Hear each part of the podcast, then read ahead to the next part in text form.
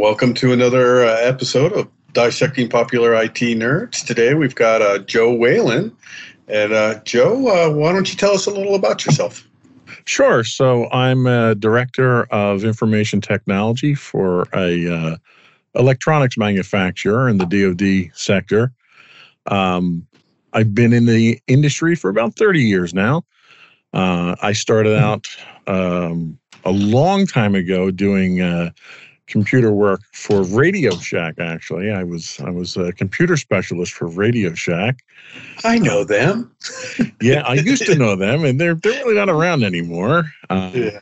So I, I moved, just dated both of us. Sorry, go ahead. um, from there, I wound up moving into. I was invited to to come to a an ISP at the time, dial-up ISP, in the '90s um, from a manager that I had actually worked for at Radio Shack. And that was really where, you know, I was a computer specialist at Radio Shack, but I mean, how special is that? It's, it's let's be honest. Um, but my real IT career started working for the internet service provider doing dial up support. I was doing tech support for them, um, build out their web development group, build out their network engineering group. Um, came in literally at the bottom level, and about seven years later, I walked out of there as the operations manager. Um, and things just sort of took off from there. Moved into the software industry after that. I was working for a, a, wireless middleware company there, so I, I, got to play in the wireless space for a while there, which was fun. Then I left there and was uh, invited to a, um, a, software company down in uh, Delaware, actually, uh, that was handling uh, rebates. Which the irony of that is, I'm the type of person that I never use rebates, and here I am working for a company that does rebate fulfillment. so that was kind of like the inside joke for the family for a while there. Um, and again, that was another one where it was the CEO of my former company had moved down to there and invited me to come down to work for him down there.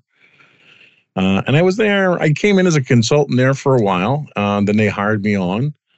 And after my stint there, I wound up where I'm at now. Uh, came as a as a actually as a business analyst where I'm at now, and then I inherited everything to do with technology, and uh, built the IT department, built the development department there. I inherited uh, an IT staff and a company acquisition that we uh, we picked up a few years ago. So and it just sort of snowballs from there. And 30 years later, here I am still playing in space. So, how long have you been at the current one? Uh, December will be nine years for me. Nine years. And how big's the staff, if you don't? If uh, you don't mind. Got, we've we've got uh, a couple hundred people uh, divided between multiple sites. Okay, 100 IT people or 100 people on multiple sites? Total employees? Total employees. Okay. My IT staff is is about uh, 12 right now. Oh, 12. Um, how do you have them divided up? I mean, because uh, like when I was working with my group and it was smaller like that, you know, it was like the guys that kept the blinky lights blinking and then the guys that put together the code and, and tried to make the magic happen. Well, it's been difficult because when we acquired the other company, they were running their own systems down there. And it's been an 18 month, 24 month process of migrating all of their services up to uh, our data center uh, where we're at now. And we just have a couple of IT folks on staff down there, basically for desktop support and you know maintenance stuff and, and stuff like that. The bulk of the staff is at my facility with my developers and my IT guys. Okay, and then the um, so let's let's jump back in time just a little bit. You know, you were talking about um, Radio Shack and, and uh, computer specialist. If I'm remembering right, that's back when like we were buying the individual components and kind of really building it, or were they were you selling a lot of the uh, like the TRS 80s? that's and that that's type? that's around the era that I came into computers was the the TRS 80 era there. Um, so most of what we were working with there were those the the Tandy 1000s and um, you know the the the PC clones that that that Radio Shack was putting out at the time. Um, okay. And that's largely what I came in with. Uh, you know, first computer I had was a TRS 80, and uh, that was I don't know. I guess I was 16 at the time, maybe. Went out and you know worked my butt off with a paper out so I can go out and buy that computer. Because before it's it's worthwhile stating full disclosure. Before I worked at Radio Shack, I was a I was one of the kids that used to go there and hang around and bang on the computers and play around with stuff. Um, but not coming from a house, uh, a, a family of means, um, we couldn't afford to buy a computer. So if I wanted to use a computer, I had to go use theirs until, you know, I, I was able to earn the money myself, saving pennies here and there to go out and buy it myself. And that sort of started the addiction from there. Oh man, yeah. wow.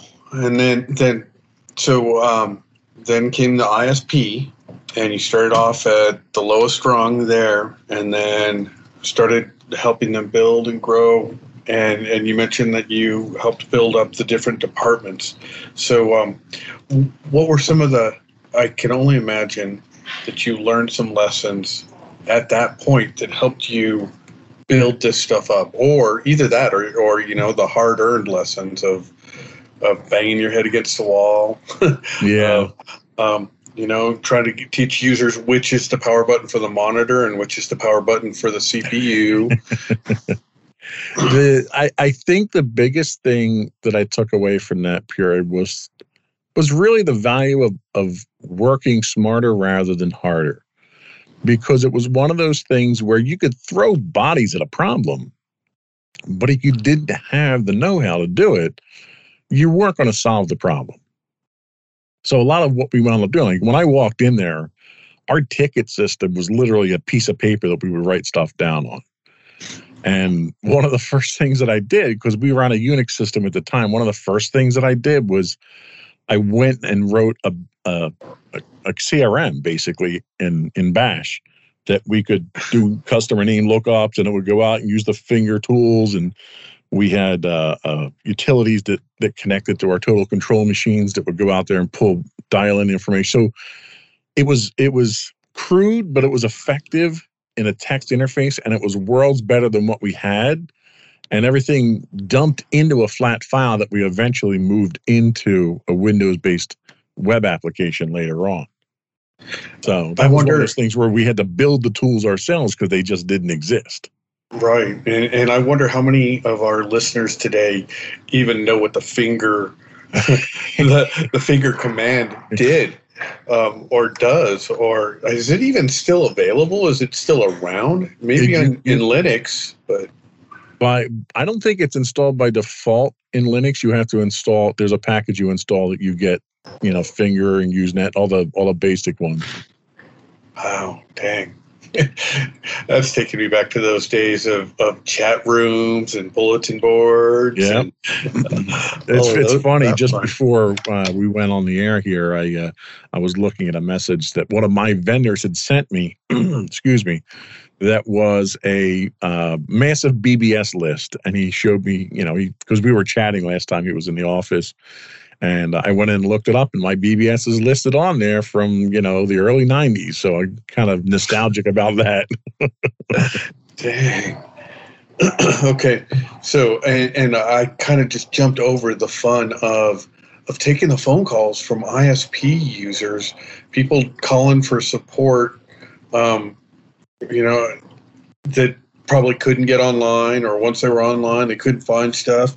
The the amount of resources and the things that were online at that time was minimal. Oh yeah. I mean it was at a point when we started out you didn't have DNS. You had a, a list of IP addresses that you slipped into the disk that you sent out to your customers and you go to these and this is what they are and you know this is how you get the things out there. It was really before you had any kind of search engine technology at all. Yeah, I, I remember um, what was it, Netscape or what? One of the other ones where you could do the like Wheel of Fortune almost. You just hit a button and it would randomly pick up some web page and just bring it to you, and you were just yeah. that was that was how we used to surf the internet. yeah, yeah, and you could do it back then because there, you know, you could count the number of websites, you know, on your hand almost, uh, yeah. and then they they exploded like you know 94, 95, it all exploded.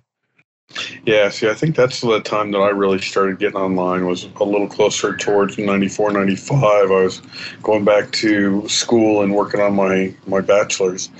Um, so you also mentioned that then you started helping them build up the teams and things like that. So talk about that experience a little bit, going from doing answering the phone and, and creating the CRM. So they must have seen something in the fact that you started to build a system for them, made them more efficient and then it was one of those things where uh, there was a need to do things and i was always the type of person that i didn't ask permission right? If there was something that needed to get done you do it. You figure out how to do it. And as i started doing these things people started noticing. And at one point in time they came to me and said look you know we need to hire more uh, staff here to answer the phones and to, to help out could you interview people? And I wasn't even a supervisor at that time. They literally just wanted me to talk to people because I knew the work, I knew the job, I knew the company. So I literally just started out interviewing. And that was interviewing everybody. It wasn't just technical. The sales guy had me interviewing his people because the people that I hired, the retention rate that I had on the people that I hired was something like 95%. You know, I think I out of out of maybe 30 people that I interviewed and said to hire, I think I lost one person, maybe, if that. So the salesperson, sales manager came to me and had me interview his candidates too. He just gave me his list of of what his requirements were, and I was able to weed through the candidates there. And that they they kind of I fell into that leadership position. Uh, it was never something that I I looked for or sought out. It was just it was thrust upon me because of my I don't know my my force of personality, I guess you could say. And and from there it just sort of went on that you know I was the guy that when you needed something done, you went to to Joe to get it done, and and that was just sort of the reputation. In fact, when I was working at the at the software place, uh, the first software place I was at, they used to call me Gandalf because I was the guy that it didn't matter what you go to Joe and Joe will fix it for you. And I yeah. think that's that's that's kind of one of those uh, you know victim of my own successes type things where I'm still in that position now where you know it could be anything. You know the door's jammed. Oh, call Joe. He knows how to fix it. And let's say it's like you're almost stumbling over yourself with all the requests that are coming in. Yeah, I've I've run into that same kind of thing, and man, there's days where it's not fun. Hey, you can fix this, right? Or or I need something that does that. right, right. and, and so, quick question on on one of the other things that you said. You know, you didn't ask for permission to do stuff. You would just do it, fix it. So you'd see a need, and you just make a solution for it. And then you also had lots of times where all of these different people are coming to you for solutions. How often was it the boss coming to you for the solution versus the um, the coworkers or I, I, I'm trying. I'm coming up with all kinds of adjectives, and none of them are kind, so I'm not saying them. well, it's funny. At the ISP, the boss never really came to me for answers. He always did an end around. Uh, and it was largely because he and I didn't see eye to eye uh, on a lot of things. Um, at the software company, I did the same exact thing. You know, I came in as a tech. Uh, there was a level. I was a level three tech support guy at the time, and it was mobile middleware, and I was. It was a completely new animal to me, but I was doing it from a system administrative standpoint, handling the server side of things, and there was a need. There was a need for an intranet site because we had information everywhere, and none of the documents were managed. So I spent one weekend. I worked through the weekend at the place. I built out this entire website for the company not even for the company, it was for the department, but it, it handled all the stuff for the company. And the CEO comes down Tuesday after I put that online and congratulates me personally, comes down, shakes my hand, congratulates me. And I'm like some kind of celebrity now because I'm on a first name basis with the CEO of the company. nice. so it, again, it, it's a mix. It's a mix of depending on personalities and and which company I was at. Some some were much more hands on than others. Um, others, um, when I was working just in IT, IT is you know that necessary evil because we don't generate we don't generate income. So we're always a loss leader for everybody. So a lot of times they don't want to talk to us unless something's broken. Um, right. The the real visionary ones understand and appreciate what you do for the company, even though there's not a dollar value associated with what you bring in. Um, if you can get to a place like that, that's where I'm at now. That's really what what the situation is. is they have a a deep seated appreciation for what technology does for the company. Um, so it's a lot easier to have those conversations. Yeah. See, I'm I'm at that that kind of a place currently within my career also but we're also starting to flip the tables on that a little bit more and we're starting to show that that we're not the loss leader that everybody thinks because they they look at us and they think okay expense expense expense. But then when we help them instantiate software or create an intranet site like you just did there's a huge productivity gain. Absolutely. And if you can document that stuff and you can legitimize the productivity that comes from it, then then you are a profit center, not just a loss leader. And it's that's like one of the biggest struggles I think we as um, the industry, um, especially as the support or the internal IT for any given organization, it's one of the biggest fights we all have is trying to prove to people um, that the financial value.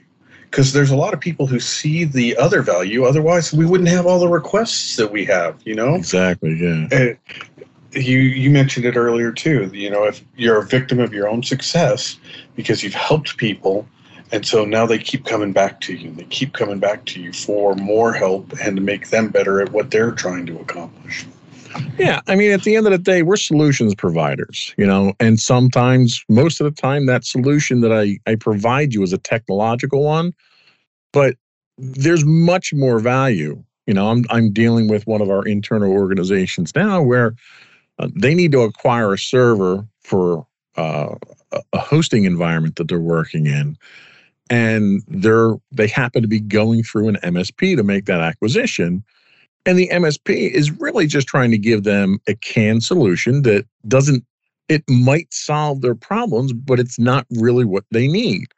And it's much more expensive. So I've been taking a lot of time to walk the decision makers through what the technology is, what the costs are, what your options are. You know, their number one concern is reliability. And the MSP is selling reliability in, I don't know, a RAID 10, for instance and and the argument that we're having is okay well that's great but then we don't have the capacity that we need. And they're telling me well you need to go this route because performance you need the performance on the drives okay well i've got 16 people working in this environment.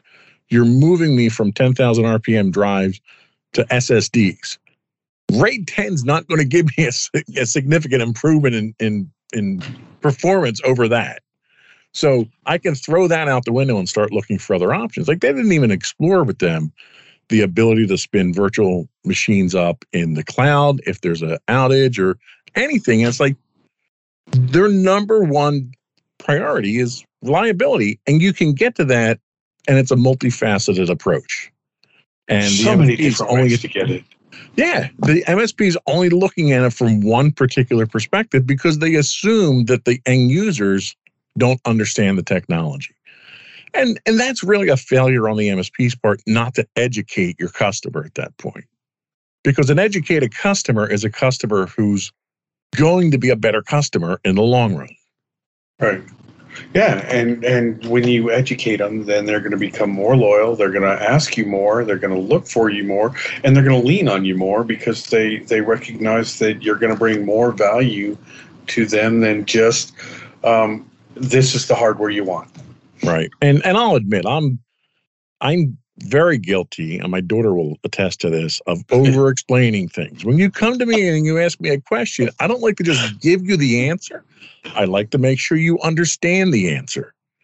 And sometimes that requires over explaining. My, you know, my one boss at, at the office now, he's, you know, he's he's fond of the phase of this phrase of explain it to me like I'm an eight year old. And and I can't because an eight year old can't understand these things. So I have to give you that background to really make you understand it. Um, but yeah, a lot of times IT isn't just about working with technology. IT is working with people. A lot of times I'm a hostage negotiator almost. You know, I got to talk people down off the ledge. I got to convince people that this is really what your problem is or this is really what you're looking for. A lot of times people come to us and they tell us what they want and they tell us how to do it. And I have to tell my guys all the time we're the guys that provide the solutions. The customer needs to come to us with what their requirements are, and then we'll figure out the best way to do it. Because a lot of times people want something, especially from the software standpoint. Oh, can I have this feature added? Well, okay, we can add that feature and it'll do what you want, but it's going to break five other things for another department. And the users don't think like that. So what we have and to they're do like, is I don't care. Just get Right. it for me. right. So our job is to provide a holistic solution for everything because we're solution providers. Yes, I could I could hang that picture with a sledgehammer. Chances are I'll probably go through the wall with it. Maybe we should use something different than the sledgehammer you want me to use. Yeah. So a lot of it's sorting out what tools to use. Yeah, that's one of the ones that I always tried to teach everybody too was, you know, so many of the users come to us and say, "Hey, I want this, and I want it this way. You know, make the Excel spreadsheet do this." And and you know, I learned early on to ask, "Well, why? What's the goal? What are we trying to get Exactly. done here?" Because there's a lot of times where I'm like, "Oh, you need the Excel spreadsheet to do this," but guess what? The system already has a report that gives you exactly what you're looking for, and all you got to do is push this button. And they're like, "Really?" Yeah, you know, our job is to solve problems, not to treat symptoms. So don't Yeah. tell me part of the problem. Tell me what you're looking to do. And then together, and I'm not trying to exclude the end user, together we can we can figure it out and give you the best answer that, that'll solve your problem. Yeah, no, it's actually it's one of the most important things is to make sure that that end consumer or that end user is involved in it because otherwise there's been so many times that we've created stuff, brought it to them, you know, like I, we disappeared into the back room for a while. We come out going, "Here you go, just what you asked for." And Yeah. they're like, "Oh, thanks, great." And then they just reach over, set it down and go back to whatever solution they found or figured out while we were off in the back room. And that's what I try to avoid, the what we like to call the the black box technology. You know, I don't want to give you a black box that does something magical. I want you to understand what you're asking for, and I want you to understand what the technical limitations are and what the impact is. Because every time you ask me to do something, I have to do an impact analysis to make sure it's not going to break something else. So the next time you come to me and you decide that you want pink polka dots on the screen, understand that that's going to cause other impacts elsewhere and it might influence what you ask for at that point. Yeah, what about those colorblind people? And So- really, the, the biggest issue is with development most of the time because once people see what your developers are capable of doing, then it's it's you know the world is your oyster at that point, and they start asking for every crazy thing under the sun. Oh yeah. And it's like, okay, we've got a, a development timeline that we work with. We've got a roadmap that we have to fit this stuff into. If you really want this and you really need it, it's going to take you six weeks to get it. And when you say that, then they start backing off. Well, I don't really need it that bad. And, you know, then they start to prioritize how important it is.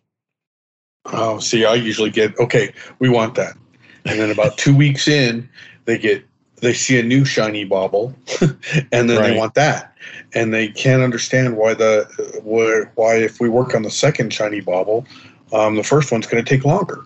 Right. Right. Well, or that, or the shiny bauble you sold them in the first place has four or five different requirements changes by the time it actually comes out. And it's not shiny, nor is it a bauble anymore. amen.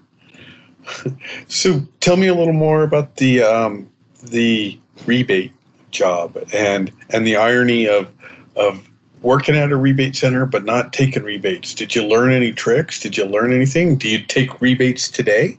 Uh, I I still don't do rebates, and working for a rebate processor told me exactly why because it was largely a scam. Um, and and I can say that now because the company's out of business. So,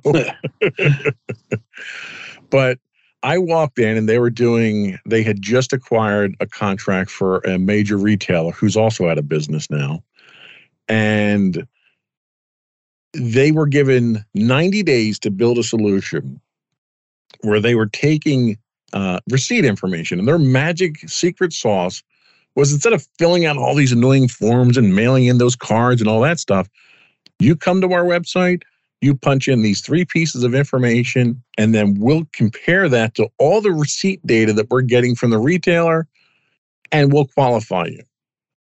And on paper, it worked great.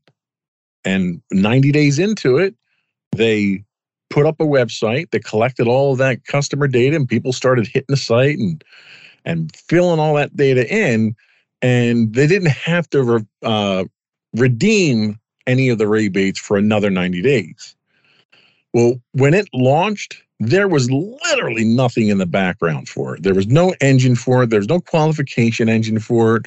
There was nothing to process it. They spent the first 90 days just building this facade that you could put the data in.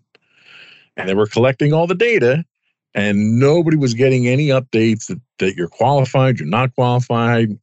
It was it was a disaster and the company had actually contracted out with a third party development house for it and they gave them one local developer who came in did the first part building the facade took a vacation and like had a nervous breakdown or something when he was on vacation. he Didn't comes come back. back. Three weeks later, he comes back. He dyed his hair, divorced his wife, and like completely different personality. Spent three months writing the engine itself, and then just disappeared from the project and was never heard from again. It was the most obscure thing that I had ever experienced in in technology when that happened. Then they wound up offshoring everything to uh, a company in India, and we wound up getting a team of people that we were working with. And it's difficult trying to do stuff like that with the time difference. Yeah, that time difference is. I well, I notice a time difference in two hours. You know, working with people out on the East Coast, I'm out Mhm. in Mountain Time, and it's amazing how much of a difference two hours makes. Let alone the three that we get from Pacific to East Coast. Yeah.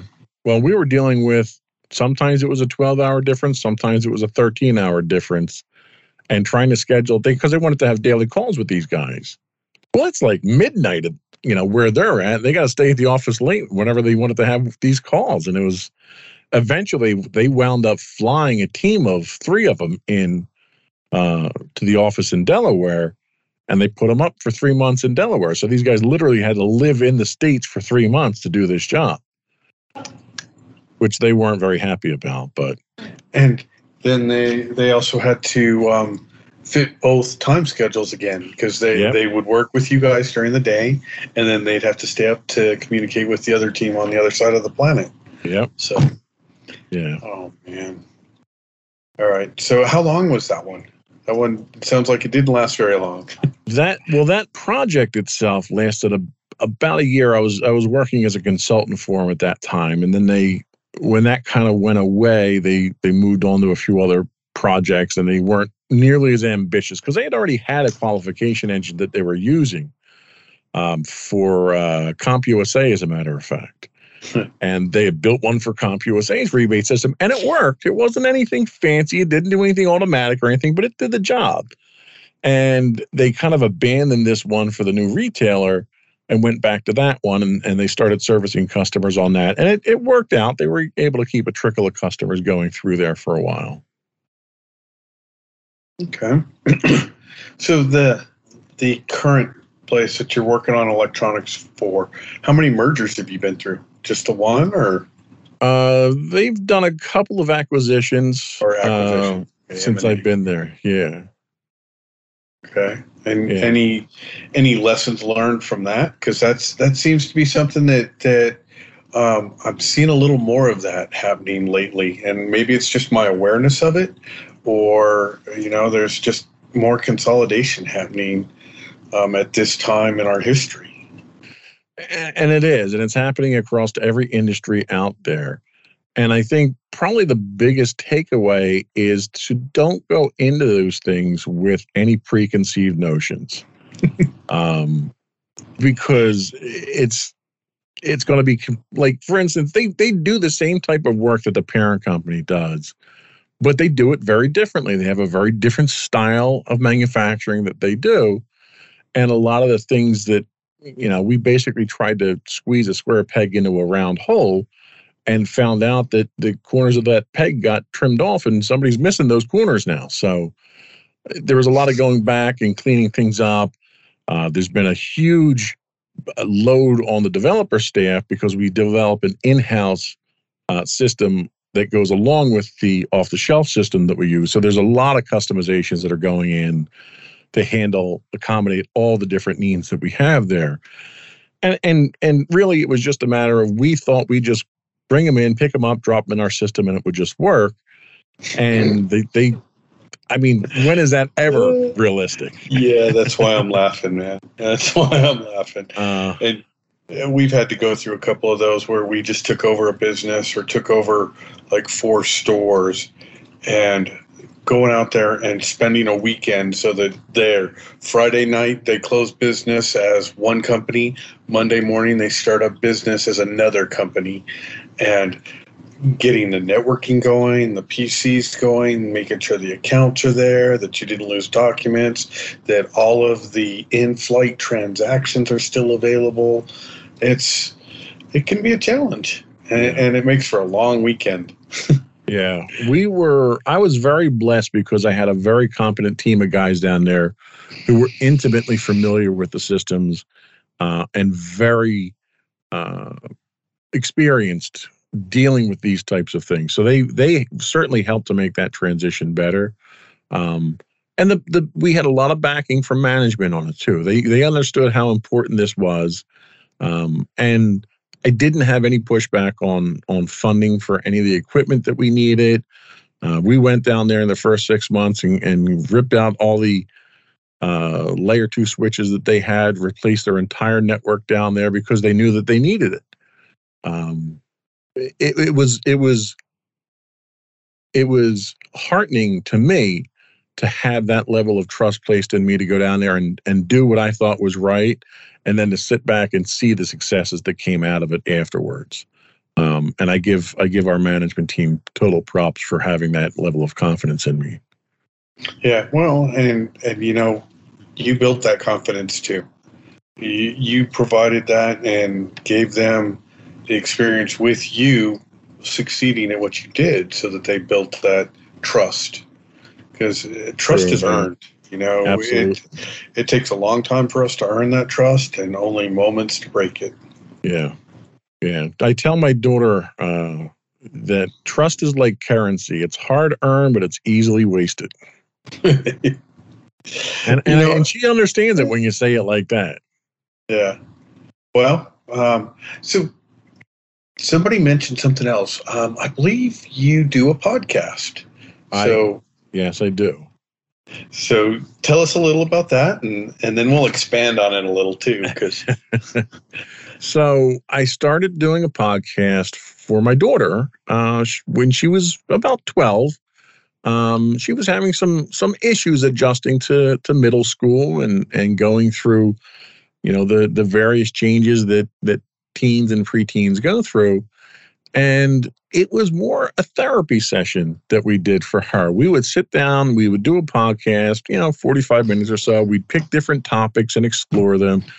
You know, we talked about everything from braces, because she was getting braces at the time, to anxiety, to depression, to um, we did a two part uh, episode on uh, her getting uh, going through puberty, and it was it's it was conversations that I think a lot of a lot of parents want to have with their kids, but they don't know how to approach them all the time.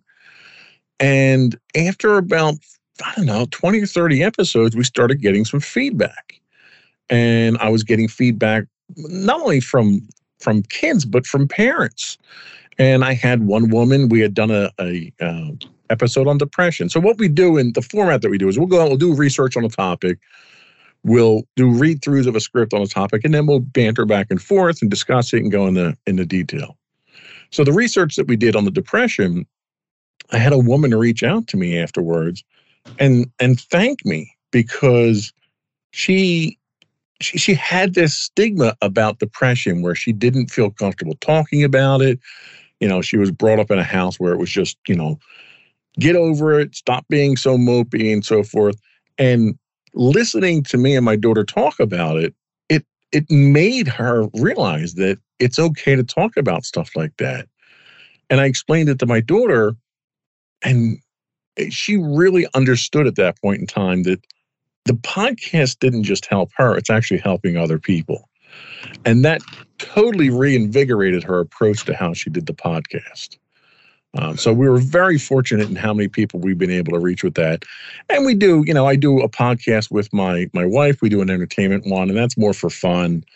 Um, and then I do kind of a current events one with my son because uh, it's sort of the stuff that you want to you want to have those conversations in. You know, we talked about everything from SETI to uh, the election to you know women's rights, all kinds of stuff that we talk about. But it's stuff that I wouldn't normally have that opportunity to talk about if I didn't put it into a podcast format. You know, it never comes up at the dinner table.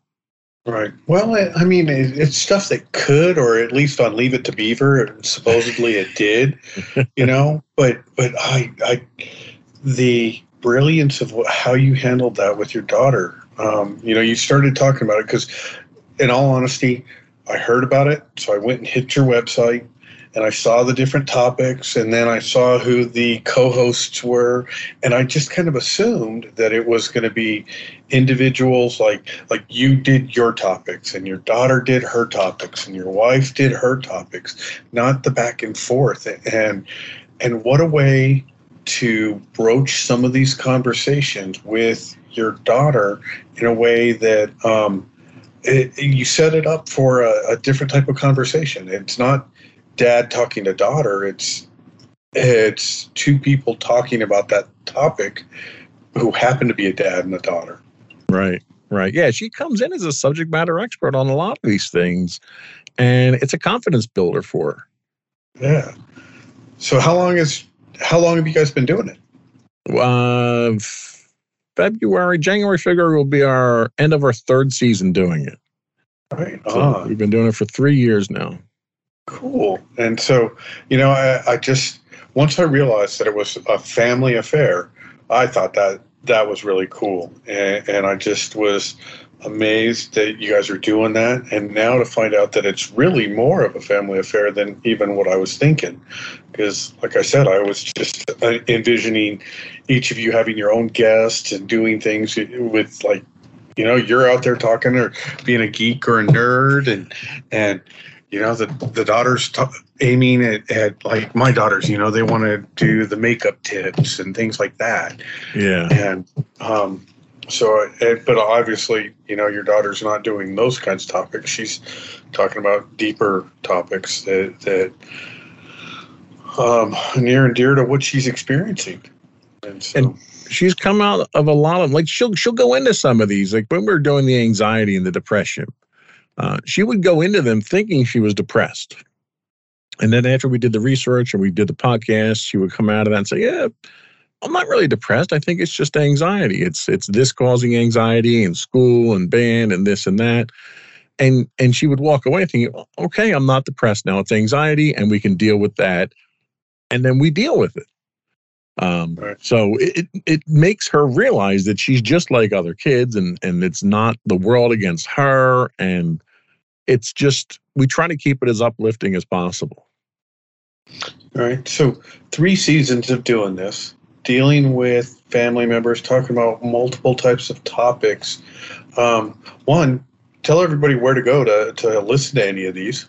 Oh, you, yeah, you can get audio and video versions of all of our podcasts at insightsintothings.com. insightsintothings.com. Okay. So, um, the things that you've done with that, what what lessons and and did you learn anything from doing this or did you gain any experiences from doing this that you brought back to your professional life? Uh, i've learned a tremendous amount about the technology needed to do it. I've learned sound engineering i've learned video production uh, i've learned how to sound condition a room and all that stuff actually has has wound up translating into uh, doing a similar thing, I wound up inspiring my company to actually start their own podcast, which they recently started recording. Uh, and I guess I'm a technical consultant for them on that to keep coming to me for for questions. Um, but it, what it really is, it's a, a, big time management learning lesson. You know, you have a oh, set amount of time, you have a set amount of topics you want to talk about, and you need to do it in a in a timely manner. And you know, when I was working for the ISP, they used to have a, a show, a short lived show on public television, and I had to write the scripts for it. So I, I got a little bit of understanding of how to write a script and and how to write segments and and stuff like that. And that helped me here and and in what I'm doing it here from a podcast standpoint, you know, you you have to write the show in such a way that you don't have dead air, obviously and you're going to ask a question, you kind of need to know what kind of answer you're going to get when you ask a question because you can't ask a question and get a one word answer and then just sit there, you know, trying to come up with another question, right? Oh, there's there's a there's an art to interviewing people. I think that that was something that I definitely learned, um, and it helps me every day having conversations with people and knowing how to react to them. You know, you ask someone a question. This is largely why I do video too. I didn't want to just do audio, but you ask somebody a question because we occasionally will have uh, guests online uh, as subject matter experts. And the answer isn't always just what they say, it's how they say it. it's facial expressions, it's it's it's the micro ticks that people have. And you pick up on that type of thing, which is why video conferencing became so popular during COVID. You know, you could have the same conversation on the phone call, but you're not going to get the same value out of it. Right. So a lot of a lot of it is you know learning how to read people and understand conversations and and I don't want to say control the conversation, but guide that conversation. Yeah. Well, and and so you know, in all honesty, I'm coming at, at these um, interviews and a lot of the things that I'm doing where I'm just, I'm completely winging it. I come in and, and I just want to have this conversation with you. And, and I, I feel that I'm good enough and understand a, a most of the technology that it's easy enough for us to have a conversation about that. But then we get off into unknown territory. And yeah, I could easily see where it could just suddenly be some dead air or something like that. Yeah, and it, it's funny. My son just graduated from college, uh, and he majored in broadcast journalism. So I've learned a tremendous amount from him and the experience that he received during his courses on, you know, introductions and, and how to, you know, handle the intonations when you're when you're answering. And it's it was, you know, I've learned a tremendous amount from him during this whole thing, and and and it's great. Um, even even you know situations my wife laughs at me, but I'll go back and listen to our shows. And she's like, "Why do you listen to your own show? You sat through the whole thing." I said, "Because when you listen to your whole show, you hear things. You hear those ums and the ahs and the the fillers that you put in that you subconsciously don't realize you're putting in. And when you go back and listen to it, oh, that's what happened there.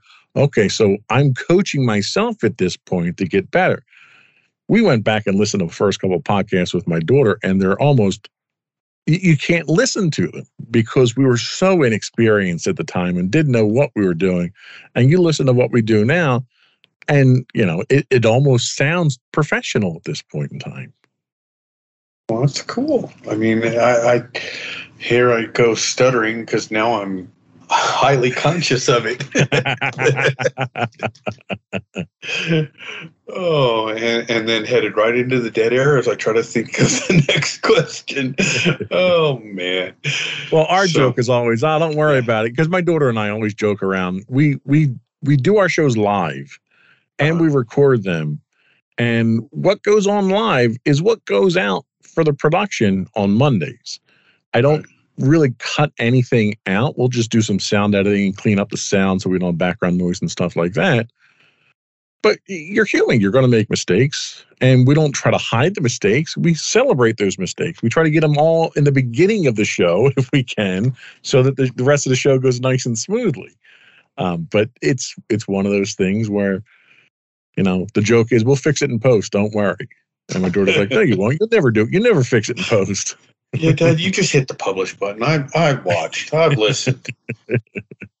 so uh, actually, the thing I was trying to think of was you guys started in 2019 or 2020? 2019. It was it was before the the pandemic. Okay. All right. So We, we haven't had did- anybody in studio as a guest since COVID ha- hit, though. So Oh. all of our in studio guests were were before that. So we've had to do everything remote since then. Okay.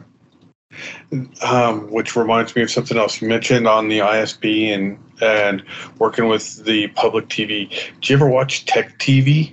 Oh, I day. loved it. Yeah, live. I still I still watch uh, Leo's podcast now. Yeah, yeah. And one of my favorites was always Leo and Steve, Steve Mhm. Gibson. Yeah, Yeah, yeah. that's they, they still do their Security Now podcast, and yeah. you know, if you can sit through the two and a half hours of deep in the weed stuff, there's a lot to take out of it. That's for sure. Oh man, for sure. In fact, I, they were they were in Jersey. Oh God, I want to say in 97, 98, They were doing a a lecture tour here, and I went to go see him at one of the local uh, hotels.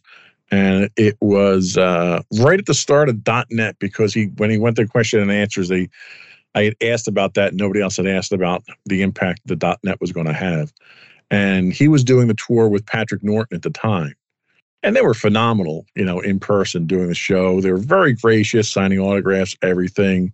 Uh, and then when I started working for the company I'm at now, one of the owners of the company is based in California, and he's a fan of the show. In fact, he still says one of the one of the reasons I got the job was because he asked me if I knew who Leo Laporte was, and I went off on him with that story. And he actually, I flew out to California. We went up to uh, San Francisco. And we did a day in San Francisco and actually went to watch one of the live uh, broadcasts of uh, of his uh, this week in technology, which was really cool. That would have been awesome. That, that must have been a fun experience to do that. What what lessons do you got for tomorrow or for the kids that are following us who are who are listening to this trying to figure out how how do I go from being help desk or answering the phone to help somebody with their their DSL or their cable modem today? How do I get from there to being a director of IT or a CIO? Well, the first thing is you have to be passionate. You know, the the one advantage I have is I love what I do. I've loved it everywhere that I've done it. And if you love the work you do, you'll never work a day in your life. That's the first thing. You lo- got to love it, got to have a passion for it. The other thing is don't be afraid to learn. I I am the type of person that I consume knowledge everywhere I can get it. Um, whether it's podcasts, TV shows, books, magazines, blogs, articles, doesn't matter. If there's something that I can get out of it, I will sit there and consume that, even though I may never need it.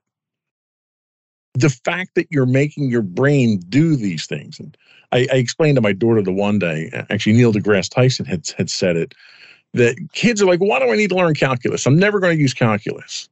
And and Neil deGrasse Tyson said, well, it's not about learning how to do. It's not about learning calculus. It's about training your brain how to learn to do calculus. It flips switches in your brains and allows your brain to learn differently and learn more things. So the more things that I can learn, the better I can train my brain to learn the things that I need.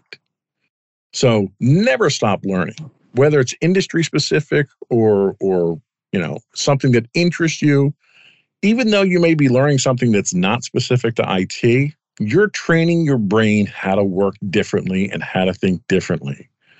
Um, my very early start before I got into technology I was an emergency management coordinator for my town And I was saddled with having to write the emergency procedures that were FEMA compliant. I had to work with FEMA and go through courses for that. That made me learn how to troubleshoot because you don't just have plan A, B, and C. We had D, E, F, G. You know, we went through the whole alphabet because you literally had to plan for every single contingency. And it makes you, I don't want to say paranoid, but it makes you hyper aware of what could go wrong and what order you need to prioritize your troubleshooting in. And it had nothing to do with technology, but the lessons that I learned in emergency management, I employ every day in the work that I do just because of how I learned how to do things. See, and, and I, I've had ups and downs in my career where learning how to how to write that plan from A through Q um, was the way to get things done.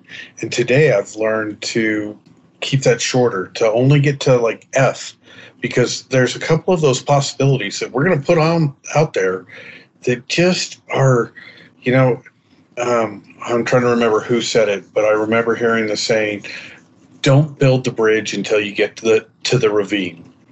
Because IT people, I, I always had this tendency to try to like foresee all of these potential issues that are out there and trying to protect against each and every one of them.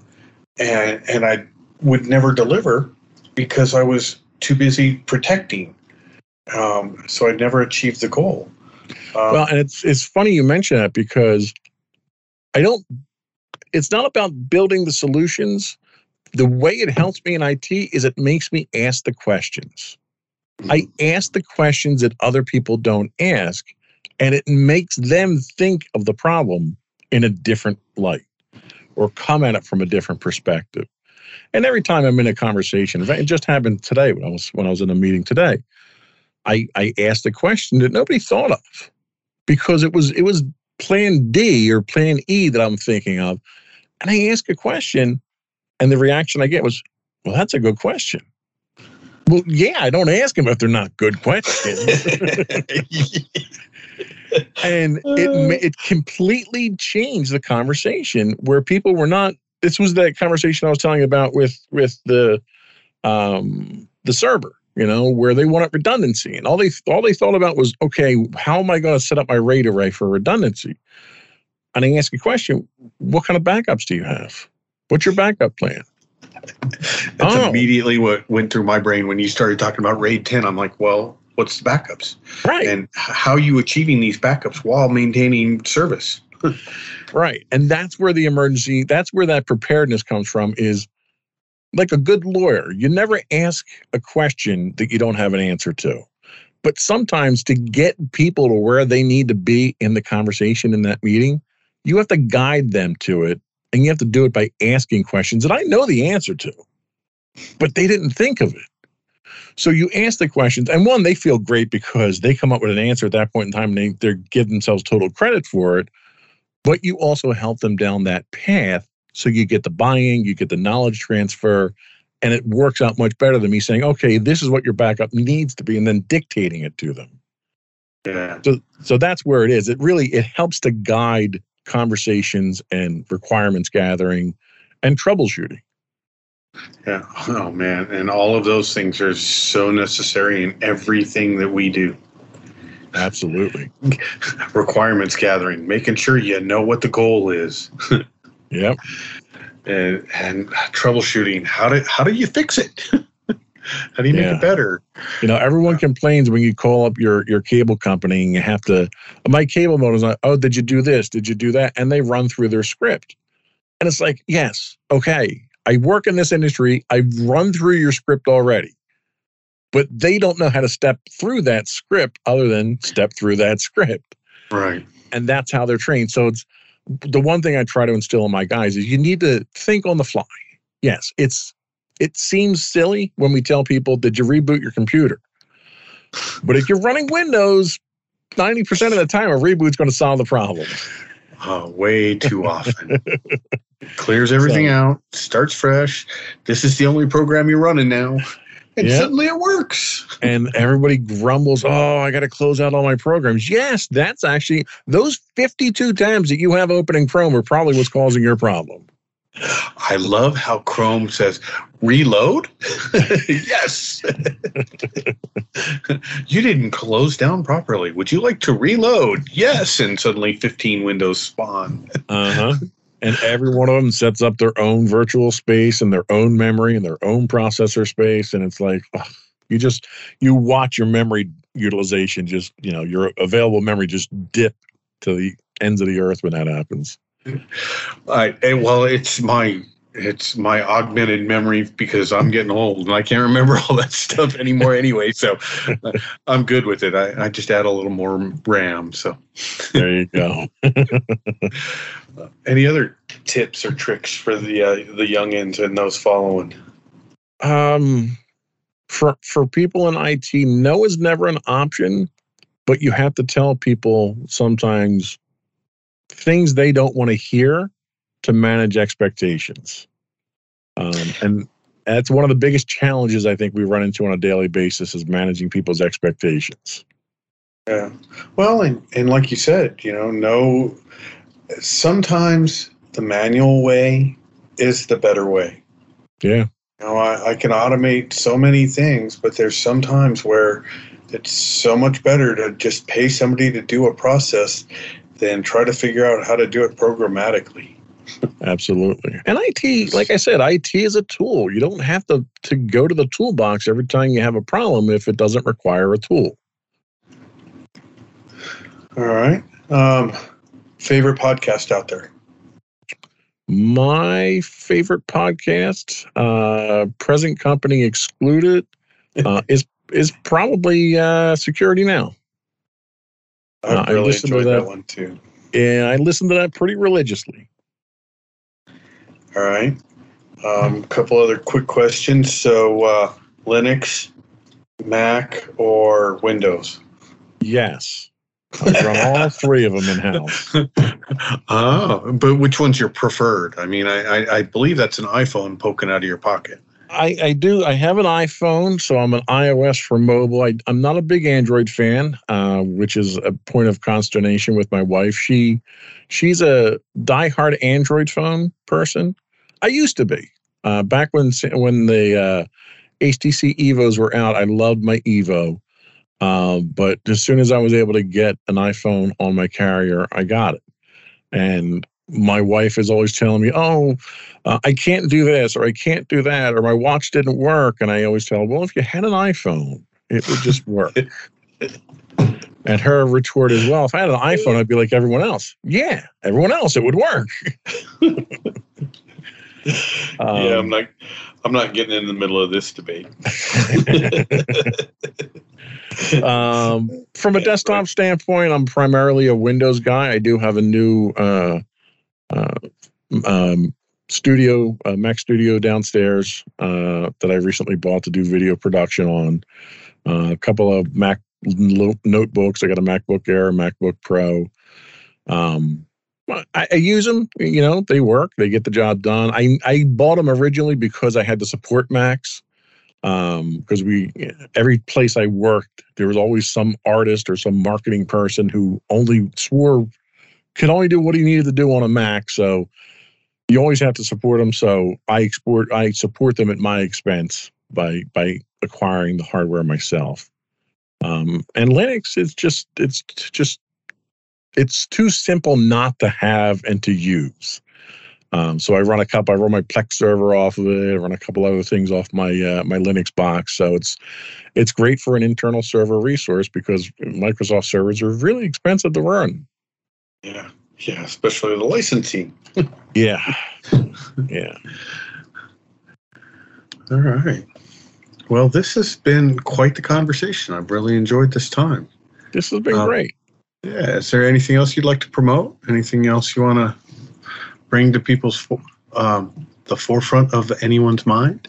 I think we've pretty much touched on everything and then some for what I had expected to talk about. So uh, I and I just remembered one other question. So who's who's going to grow up to be more of the techie and follow in your your footsteps? Your son or your daughter? Um, probably my daughter. I thought it was going to be my son, but my son is very retro. He's he's working in radio now. He works for a, a local studio here, a local um, network here. So he's a radio guy and he's a vinyl guy. So he's kind of retro when it comes to stuff like that. He's um, cool. yeah. yes. Um, my daughter is the one that embraces technology. We we just went to uh, to Disney, and the amount of technology that we travel with is is probably seventy percent me, thirty percent her at this point. Oh man, so. how many battery banks do you guys take with you? oh my, I, I, just bring big ones now. It's a lot easier than dealing with the little ones. Oh man. All right, well, Joe, great conversation. Thank you very much for your time. And um, that's uh, it for another episode of Dissecting Popular IT Nerds. Awesome. Thanks for having me.